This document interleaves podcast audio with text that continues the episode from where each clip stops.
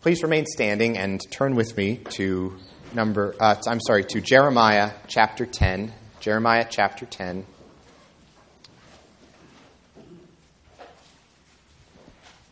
We'll read verses 1 through 16.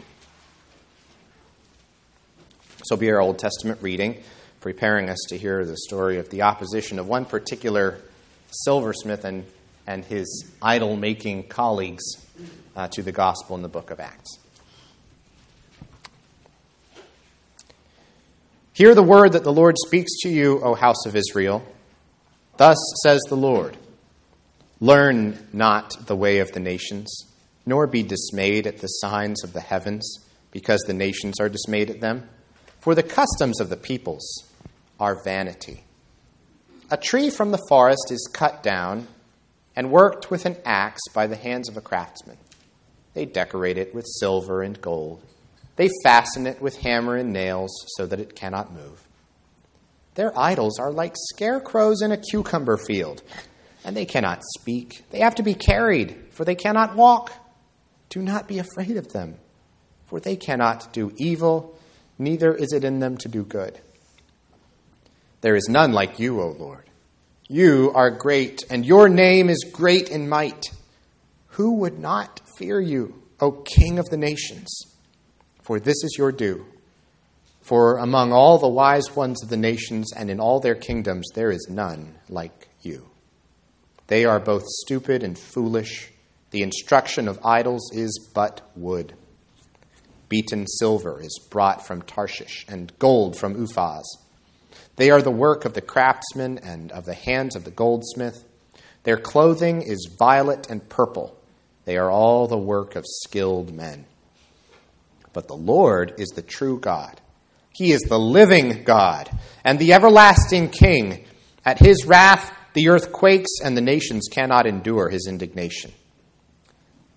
Thus shall you say to them, the gods who did not make the heavens and the earth shall perish from the earth and from under the heavens.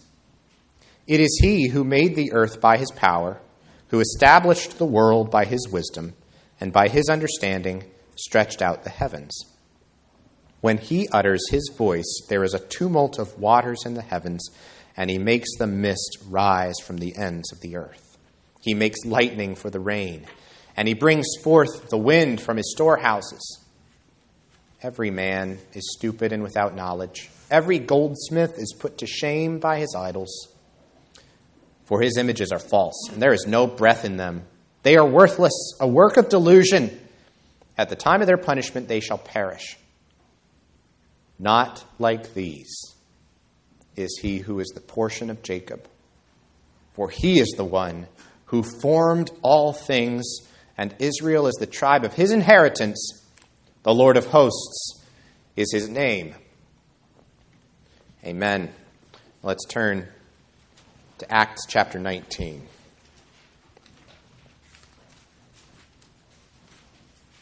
And we'll read verses 21 to 41.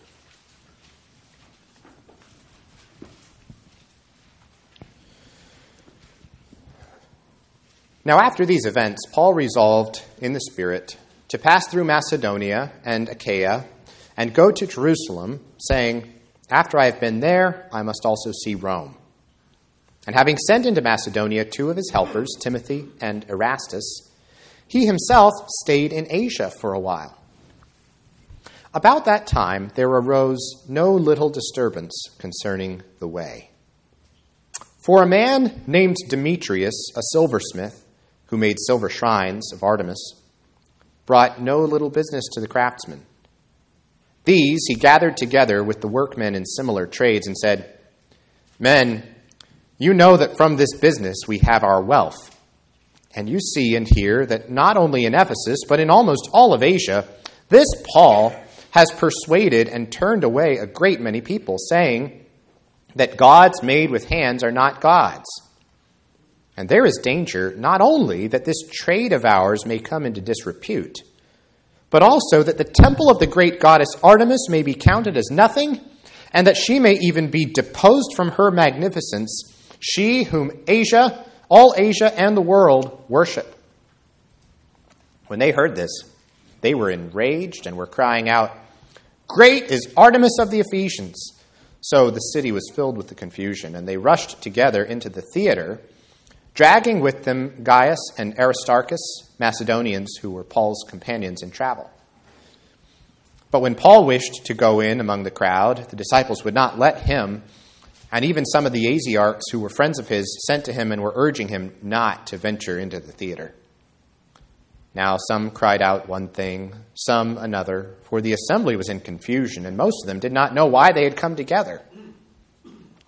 Some of the crowd prompted Alexander, whom the Jews had put forward, and Alexander, motioning with his hand, wanted to make a defense to the crowd, but when they recognized that he was a Jew, for about two hours they all cried out with one voice, Great is Artemis of the Ephesians.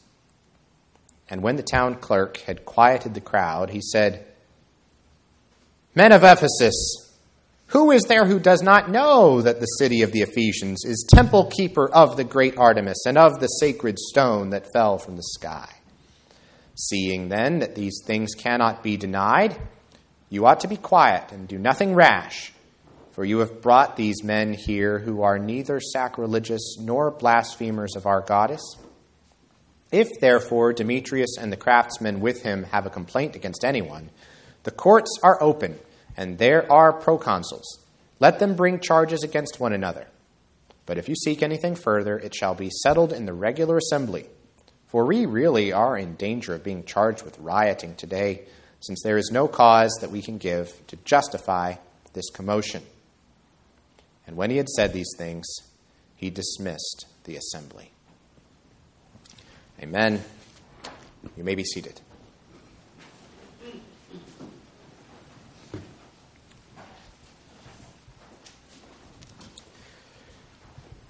In Shakespeare's Macbeth, there's a scene near the end where everything has gone wrong for Macbeth. His wife has just died. And he gives a speech about how meaningless life now seems to him. And he says, Life is a tale told by an idiot full of sound and fury, signifying nothing. That sense of the meaninglessness of life, that, that sound and fury, is not just a pretty good description of, of what life feels like inwardly to people who reject the message of Jesus that subjective um, kind of loss of a center for meaning and value in life. But it, it also turns out to be a pretty good description for the attacks of the world against Christ and against his church and against the gospel. Because, in terms of, in, of logic, of, of reason, of reality, the opponents of Christ really don't have a leg to stand on. Why? Because he is the creator, he's the king, he is risen and reigning, and everything holds together in him. And so any attempt to oppose Christ depends on Christ in the first place, because it's in him that we live and move and have our being. But that does not mean that the opposition is not fierce and frightening and determined. So the key then is for the people of God to learn to see past the attacks of the world to the heart motives that lie beneath them. Uh, to see through those attacks and understand how, how empty and how self defeating they really are when you, when you look a level beneath the surface. And then also to see beyond those attacks, to see past them to the, to the Lord Jesus. Lord Jesus, who is sovereignly preserving and protecting his church in the midst of those attacks and bringing us safely through. And so, those are a few things that we're going to focus on today. And we're going to use these headings. The first one is the almighty dollar, verses 21 to 27. Second, the sound and the fury, verses 28 to 34. And last, the calming of the storm, verses 35 to 41. So, the almighty dollar, the sound and the fury, and the calming of the storm. All right, in verse 21, Paul is about ready to leave Ephesus where he has been ministering for some time, to go west uh, into Macedonia and Greece to visit again uh, those churches from his second missionary journey. We wrapped up a while ago uh, Philippi and Thessalonica and Corinth and so on. And during those upcoming travels, um, he is going to write a letter. Uh, it is going to be the letter of uh, the second letter to the Corinthians. And in 2 Corinthians chapter 1, listen to what Paul writes to them. He says, For we do not want you to be unaware, brothers, of the affliction we experienced in Asia. He's talking about Ephesus, uh, which was in Asia Minor, right? So there in Ephesus, he says, We were so utterly burdened beyond our strength that we despaired of life itself. Indeed, we felt that we had received the sentence of death. And why was that? Well, I think it's reasonable to guess that it may have had something to do with this riot described in Acts 19. About that time, there arose no little disturbance concerning the way. Verse 23 For a man named Demetrius, a silversmith who made silver shrines of Artemis, brought no little business to the craftsmen. We, we want to ask this question to begin with. The riot that breaks out in verse 29, is that riot about religion or is it about money? Is it about religion or is it about money? And you might think, well, obviously he's going to say it's actually about money. Well, it's not quite that simple. I would, I would actually say it's, a, it's going to be about both. It is both kind of mixed and jumbled together in the hearts of these people who end up rioting against the gospel. The crowd is crying out, Great is Artemis of the Ephesians. That is a religious statement. It's a theological statement, in fact. They are really filled with this religious fervor to come to the defense of their city's patron goddess. But we can ask, why that religious fervor? What whipped them up into this religious frenzy? Well, here we find out before the riot happens. Here's how it all starts. Men, you know that from this business we have our wealth. We have our wealth from making, uh, from supporting the Artemis temple and the worship that goes on there. But look what's happening now. Demand for our product is going down, and you know what that means? It means lower prices, lower income, and higher unemployment for guys like us. These are craftsmen, artisans who, are, who depend for their livelihood on people worshiping Artemis. But, Demetrius tells them, you see and hear that not only in Ephesus, but in almost all of Asia, this Paul has persuaded and turned away a great many people, saying that gods made with hands are not gods. And so he's concerned that their trade's going to come into disrepute, and that maybe even this temple might be starting to be counted as nothing, and Artemis herself might be deposed from her magnificence, she whom Asia and all the world worship. Now, I want to see a few things in that speech. The first one is something commentator Ben Witherington points out. One of the things that Luke is doing indirectly through this speech is he is, he is subtly demonstrating the power and effectiveness of the gospel mission up to this point in this region. It is a great many people that Paul has persuaded, enough people that it is starting to make a noticeable impact on the quarterly earnings reports for these guys. And so, um, before we get to the problems with Demetrius and the things that he says that are wrong, I want to just take in here for a minute how, through the mouth of one of his enemies, the Lord is demonstrating the power of his word and the progress that it's been making in this area. It's so powerful is the gospel that it cannot be ignored by the church's enemies. People can hate it, they can oppose it, they can try to defeat it, but they cannot disregard it. It's a message that must be reckoned with. Christ is a person who must be reckoned with, and that's the great question of life is what are you going to do about Jesus? Who do you say that I am? As Jesus asked.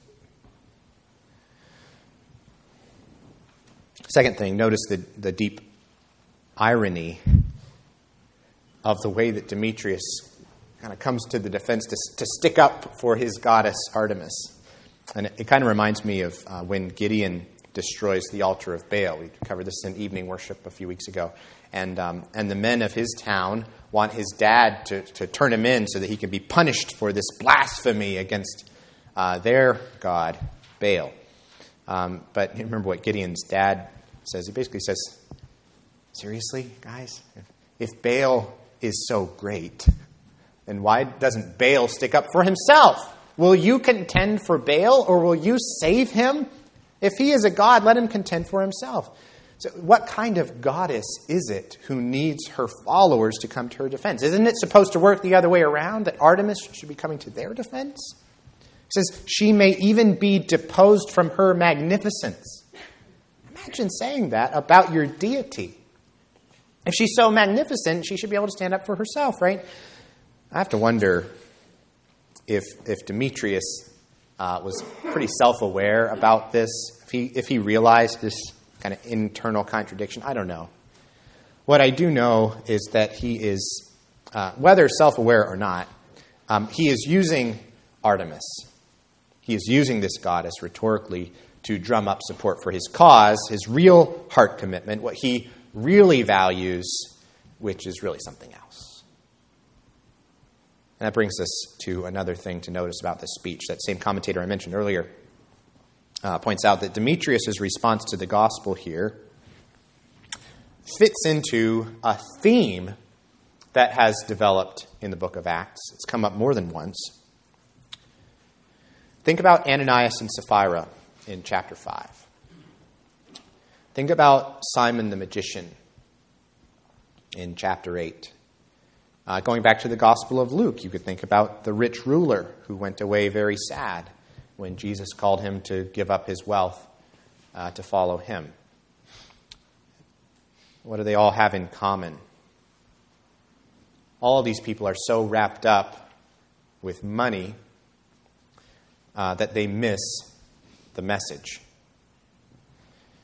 Their focus on wealth and, and protecting their possessions or increasing their possessions or using money to manipulate religious matters uh, blinds them to what they could have had if they focused their attention instead on Christ Himself. This is in contrast, by the way, to what just happened a little earlier. The people who burned $50,000, for 50,000 pieces of silver worth of their uh, magic books, showing um, giving up this tremendous collection of wealth uh, to demonstrate their loyalty to Christ and their repentance as a counterexample. so think about it. If, if, what, if, what if Demetrius had looked at the same data that was in front of him? Okay, so this preacher is going around, he's convincing people that Artemis is a false god. They're deciding not to worship anymore, and that means that business is getting worse for us. How am I going to respond? What if Demetrius had looked at that same information and asked, What if he's right? What, what am I doing with my life after all? You know? Have I built my whole career on a falsehood? And, and if so, wouldn't I want to know that? Wouldn't I rather have the truth? Is there any way that maybe I can turn my creative skills to the service of my Creator instead of the service of a counterfeit? But of course, Demetrius does not even consider that path. And that reveals, I think, what his God really is. Is it Artemis? Outwardly, yes. But what does the worship of Artemis really mean to him? Why does he worship Artemis? Well, the worship of Artemis means for him selling statues, which is how he makes his living, it's how he makes his money. And so, yes, he can wrap what he's saying in the respectable religious language of pagan religion. But when it comes right down to it, what is Demetrius' deity? It's the almighty dollar. His allegiance to Artemis is a means to an end. It's because Artemis is the pathway to what he ultimately values, which is not Artemis. Now, this, this sort of thing doesn't just apply to uh, ancient Greek silversmiths and craftsmen. It's true now as well. It is, this is always true. This is just human nature. A person's God, a person's God is whatever that person ultimately values. Your God is whatever you ultimately value, what your heart is committed to above all else. And the same thing is true for the people around you. And that is true whether you use religious language to describe it or not. Just because people are using religious language, including the language of Christianity, doesn't mean that religion is what they're really interested in. Um, you can see this, by the way, in politics. You can see it when people use uh, religious kind of tropes to try to get you to act a certain way, to try to get you to vote a certain way, even though religion for them really is not at all what they really care about. It's a rhetorical ploy to get you on board with their agenda, and they're just as disingenuous as this Demetrius. We should also, moving out of that uh, sphere of public life to our, our conversations about the gospel, we should watch out for this when we're, when we're seeking to talk to people about, about Christ. Um, people may have intellectual objections to the faith, and we can talk about those things. But we always need to be aware that a person's resistance to Christianity, often at the root, has much more to do with their desires than anything else. What if there is a God behind their God? Or a God behind even their atheism? Something that they, they fundamentally value and that they are terrified of losing, whether that's wealth or safety or pleasure or position or knowledge or any of these other possible ultimate commitments. See, Demetrius was more about money than he was about Artemis. And money is just one of many options out there that people are devoting their lives to, that are shaping people's ultimate beliefs. And that belief system may be coming from this ultimate heart commitment. And that's where we need to try to drill down to as we talk with people and as we search our own hearts and think about where are we really standing? Where is our uh, spiritual weight really resting? And what do we care the most about? What would we give anything for? Now, whatever we may think about the, the merits of Demetrius's pitch to these guys here, um, the fact is that it's very effective. Appealing to people's pocketbooks is very effective. You convince somebody that somebody wants to take their money, and you get a very emotional reaction. It is predictable. And that's what this riot really is. It is a very emotional, herd response to the incitement of Demetrius.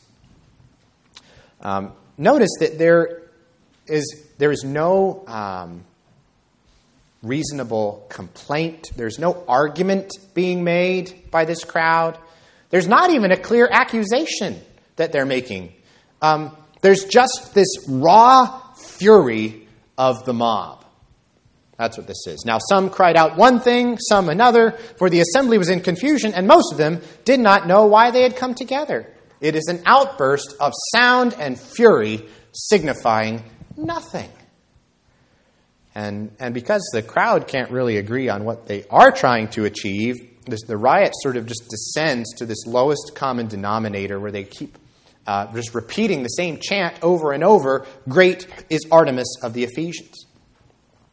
Now, this is another thing to bear in mind as we interact with the culture around us. We need to remember that the, the sort of big movements, the, the tides of opinion that we come up against are, are very often not driven by rational arguments. They're not driven by a considered, dispassionate weighing of the evidence on a level playing field. So much of it is this highly emotional herd mentality where people get swept up without really knowing why they believe what they believe, why they're saying the same things that everybody else is saying, except that everybody else is saying them. And it just seems like this is what we do. This is what these are the accepted things to say, the accepted things to believe. And if everybody is saying this, and I guess anyone who opposes it must be a really bad person. It's like that Trace Adkins song. There's nothing we need to analyze. There ain't no rhyme or reason why, because this ain't this ain't no thinking thing. And that's the way a lot of people's beliefs are are shaped. And it's maybe not so clear when you talk to individuals, but when you see the big tides of opinion and the way that people together as a group start to think and act. See, what we need to do is to help people to break out of the illusion. To see them, the, the crowd over there, instead of just being swept up in it. To see the crowd, the pack of rebellious humanity in its fight against God for, for what it is. To see the way that crowd, that herd mentality is shaping their thinking, thinking in ways maybe they didn't realize, and to show them there's another alternative. To show them that if this many people are so upset about the gospel and the claims of Christ and the law of God as it's applied to real life, well, maybe it's worth considering what if it's true?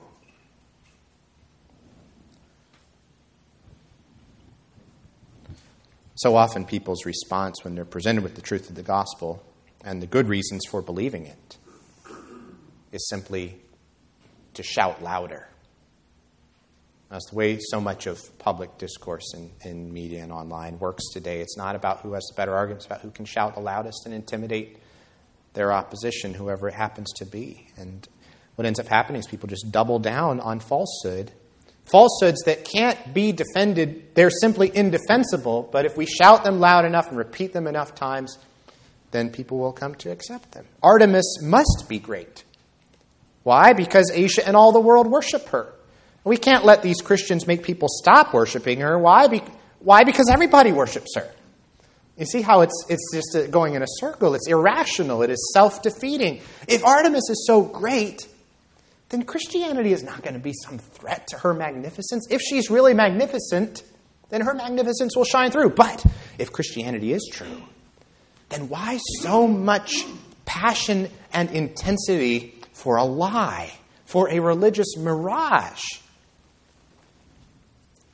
This crowd's very outpouring of zeal actually, I think, reveals their insecurity in their God the instability of their religious foundations. Lots of sound and fury to make up for the fact that there's nothing solid underneath that they're standing on.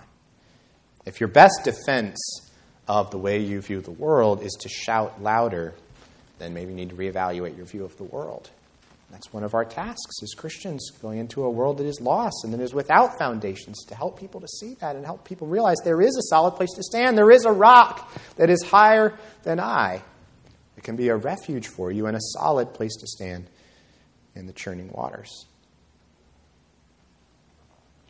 Well, eventually, this local official, this town clerk, stands up and he basically points out the obvious. He's trying to, he's trying to stop the crowd from uh, doing something really rash that's going to bring down on them the long arm of Roman law. And they'd really all be in trouble if they did a public execution without a trial or something like that. Roman authorities would be very upset. It'd be bad for Ephesus. It would be really bad for business. And so he says, look, if these men have done something illegal, take them to court over it. If there's if we need to somehow investigate their movement, we have a regular assembly that, that's there to deal with things like that. Um, and uh, so, in this case, this is an evidence of uh, God's common grace at work through the rule of law uh, to protect the church um, in, in, this, in this instance, where the violence of the mob does not prevail. There's something more we can say, I think, about how this fits into the narrative of Acts and we've been seeing Christ do time after time. Luke is not explicit about this. He sort of ends the story without comment. But I think that Luke would have us to see here yet another evidence of Christ's sovereign and supernatural preservation of his servants as he uses Paul to continue spreading the gospel and as he keeps him safe here, even when the opposition seems overwhelming. And like maybe this time Paul is not going to get out of this one alive. And yet he does. Earlier I mentioned from 2 Corinthians, how Paul reflects on this experience, how he was so utterly burdened beyond our strength that we despaired of life itself. But listen to how he continues. I didn't finish reading the passage earlier. Here, here's how he goes on. He says, But that was to make us rely not on ourselves, but on God who raises the dead. He delivered us from such a deadly peril, and he will deliver us on him we have set our hope that he will deliver us again. Commenting on this passage, Matthew Henry points us to Psalm 65, which describes the sovereignty of God over the most powerful forces of nature, uh, but not only of nature. It says, He is the one who stills the roaring of the seas, the roaring of their waves, the tumult of the peoples. So, just like Jesus stood up in the boat and rebuked the wind and the raging waves, and they ceased in Luke chapter 8, here the Lord Jesus stills the tumult of the, of the peoples. That same almighty power to preserve his own.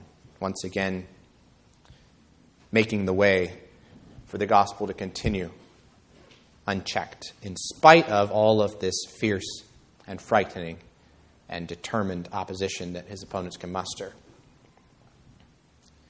You see, next to what Christ can do, next to the unshakable truth and almighty power of the Lord Jesus,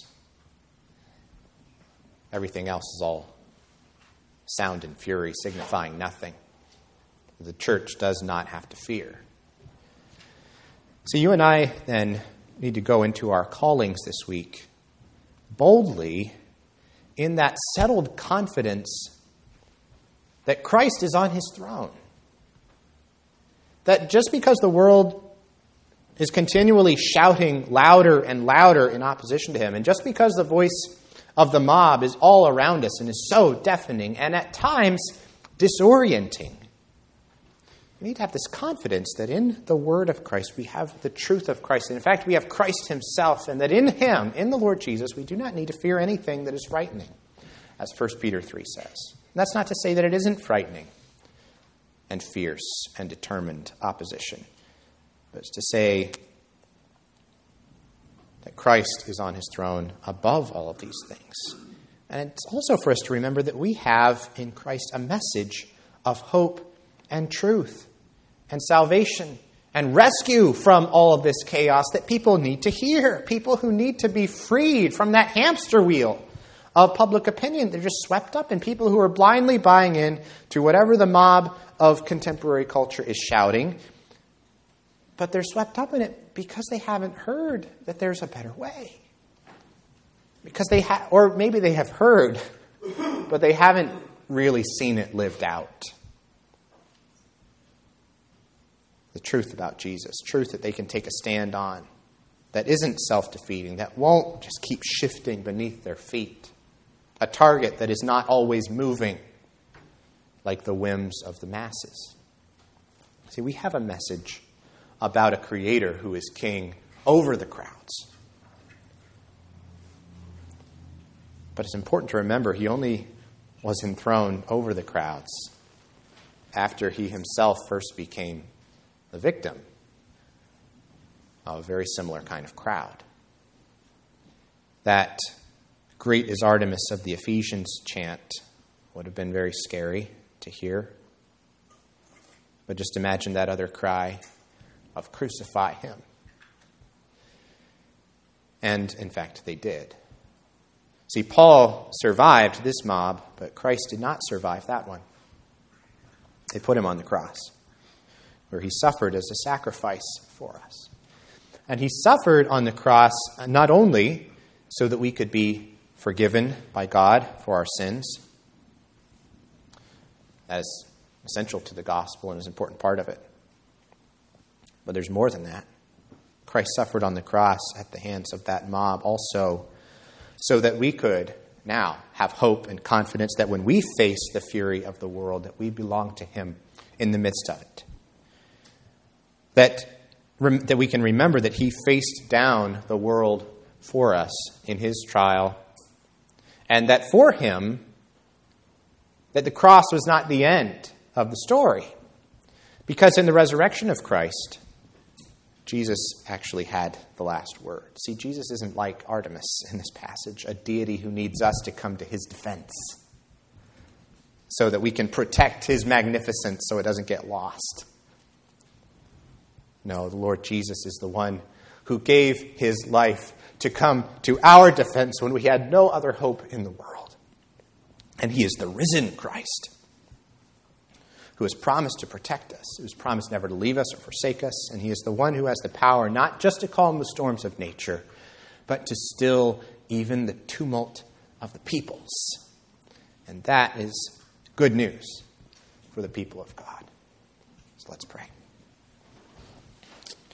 Our Father in heaven, we're so thankful for this aspect of the gospel that not only did Christ die as a sacrifice for our sins, but he died victoriously so that we might have hope when we experience the same opposition he faced in union with him, our risen Savior. So, Lord, we pray that you would fill our hearts with the hope of these things and that you would equip us to extend that hope to others, to help them out of the whirlpool of the sound and the fury, um, to find that firm place to stand on a rock that is higher than we are. And we ask all these things in Christ's name. Amen.